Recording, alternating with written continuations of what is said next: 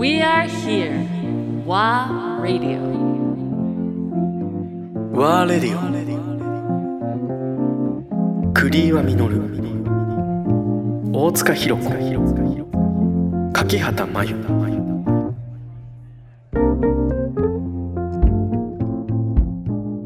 いやでもその経験は本当大きにリアルい。でしかもやっぱハーレム体験ってすごく今は結構ツアーとかいっぱいあるみたいだし、すごくとクリーンナップいい意味でクリーンナップ、言葉悪いけどクリーンになってきたので、実はハーレムの家賃上がっちゃっててもともと住人がまた違うとこ行っちゃったんですよね。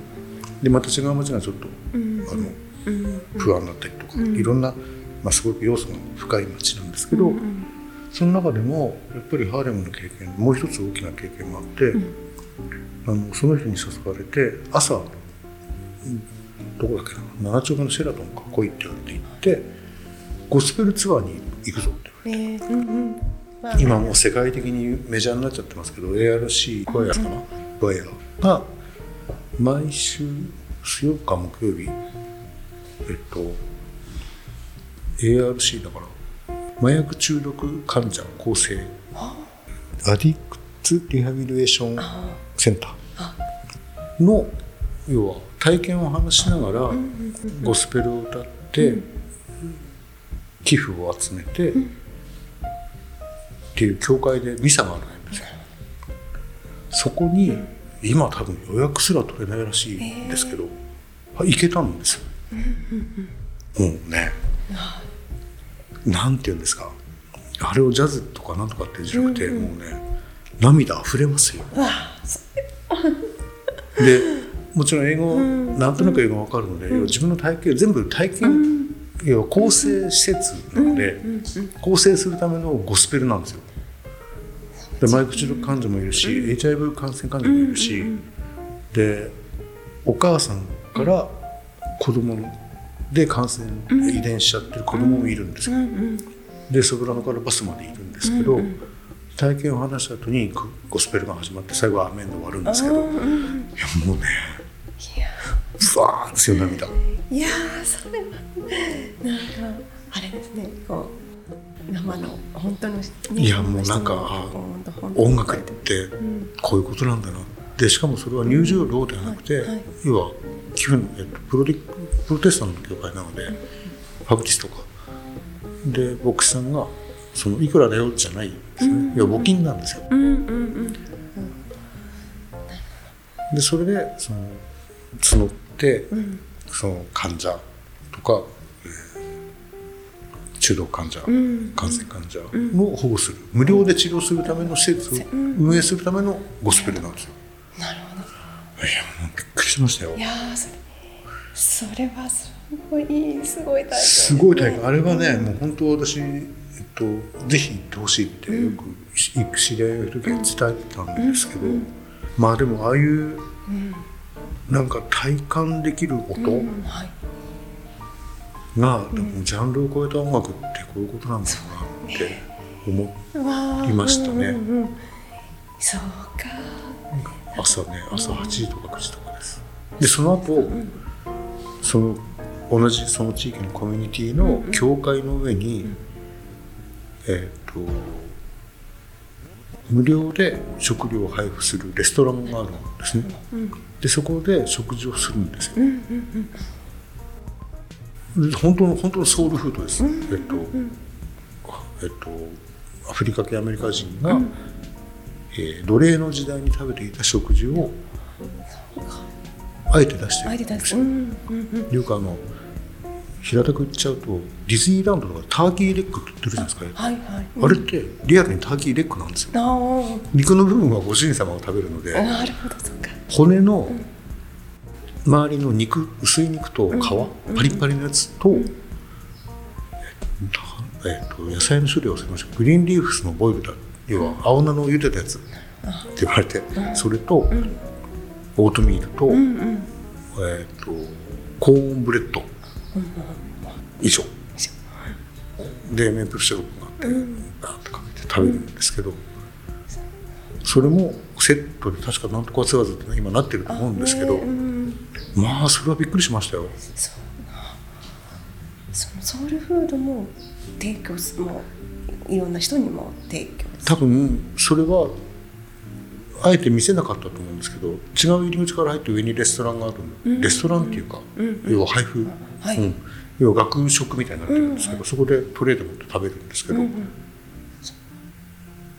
だからそこまとめてこう、フィーを払ってるのでどういうふうに細分されてるかわかんない。まあ、それも含めての。含めてのこそうそうそう。多分彼らに落ちるからやってることだと思う今はどうなってるかわかんないですよ、もう何十年も前だから、逆にそれがなんかブレイクしちゃってる可能性はありますけど、っていう体験をさせてもらったハーレムの朝ですよそれ、朝9時とか10時とか、でそのままだんだん戻ってくるじゃないですか、今日何するんだっけ？みたいな。あそっかもう。ねえすごい。とりあえずこれで本読もうと思ったらひたすら本読んでましたよ。何もできないんだもん。そうですよね。うわーその体験はすごい。すごかった。いやこうやっぱり生で聞きたいですね。なんかどうしてもねなんかゴスペルって言ってもレコーディングされたものとかあの、私もあれだな去年映画で見てあの「アメイジング・グレースの」はいはいとかああいう映像になってるものでこう感じ取ってますけど。でもアレさんのアメージングはあれは相当いいと思いますけどね。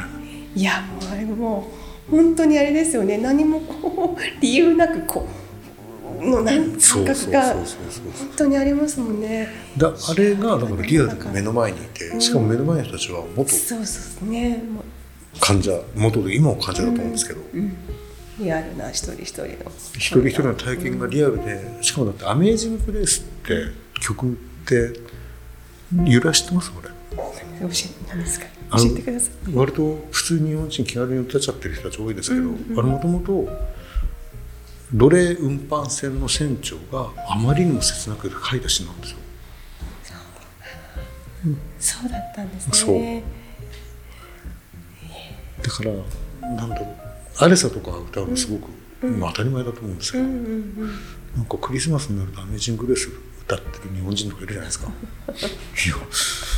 大丈夫かな。で実際その後で、あのボーカルライブの時にクリスマスの時にホリデーシーズンの時だったので、ボーカルの子が「アメージング・グレース」をリクエストされたんですよ、でもちろん彼女は分かってるので「いや」って言ったんですけど、まあちょっとはっきり言おうと思って、お客さんに「いやそれはこの場ではやらない方がいいと思うし、たまたま外国人のお客さんがいらっしゃったので、これは絶対ダメでしょ」っていうことを分かるか分かる分からないかって、リアルに体感してるかしてないかで大きく違うと思うんですけど。ね。言葉が。いや本当本当。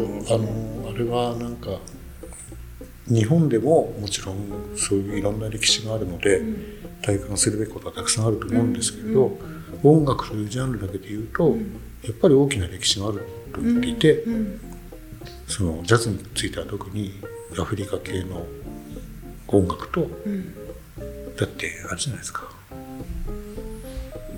なんだっけあのモータウン、モータウンだってえーっと言い方悪いけど白と黒だったりするじゃないですか、そういう歴史があって今の音楽できてるので、だからなんか避けては通れないんだろうなってすごいその時思いましたよ。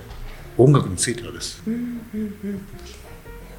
でもそれねセットでセットというか別のツアーでもこれも行ったことがある別の時に行ったんですけどソウルフードの一流レストランがあるんですよ、はい。これもどうかなと思ってダウンタウンから一流セレブが行くソウルフードレストランがあるんですよ ハーレムに。どういうことと思ったんだけどそこはすっごい美味しい。へえ。そこはこれどうかなと思ったんだけど。で本当にリアルに、えっと、アフリカ系のおばちゃんがいてなんつったか忘れちゃったけどその人が作ってる料理がすごく評判が良くて、話題になって人が集まるようになって、今ではセレブがよくあるニューヨークセレブが集まる店みたいな「いやなんだそれ」みたいな。でそれはあれですよミントンズプレゼハウスの近くですよ。ああそうなんだ。あの文句が始めたミントンズの近くで、で、えー名前忘れちゃった。でそこは確か夜ライブがあるんですよね。あ違う隣がライブハウスか。確か。これもう全然あの同じハレムのこんなんですよ、これはこれで面白かったんですけどね、すごい美味しかったこっちは。これもありなんだなって思いながら、これもちょっとニューヨークっぽいな。とえー、まさか両方のこう。こっちは夜行きましたけど、うんうんうん。で帰りに車で行ったので、帰りに夜中2時ぐらいかな。高校と電気がついてる美容院があって、なんだあれと思ったら、えっと、ハーレムにある宿毛矯正専用の美容院なんですよ。ん？と思ってちょっと面白かったですね。あ伸ばしたいんだと思って。やっぱりそれそうなんですよね。ないものなりってここでもあるんだなとか。すごいいっぱいでバーッ並んでて。とねねやっぱりいやハーレムならではな。ならではなねそうですよね。ああうん。ねハーレムのバーバーバーの印象すごい私も覚えてるな。大学生の時にヒップホップ流行流行ってたのかな,、うんなんかうん。そういう時に外学生でニューヨーク行った時はもううん。そう。い うなんか初めてハーレム歩いた時すごいバーバーに。えその時は何？おひその時も一人？その時もそうですね。それはもう本当に。大胆な人ですね。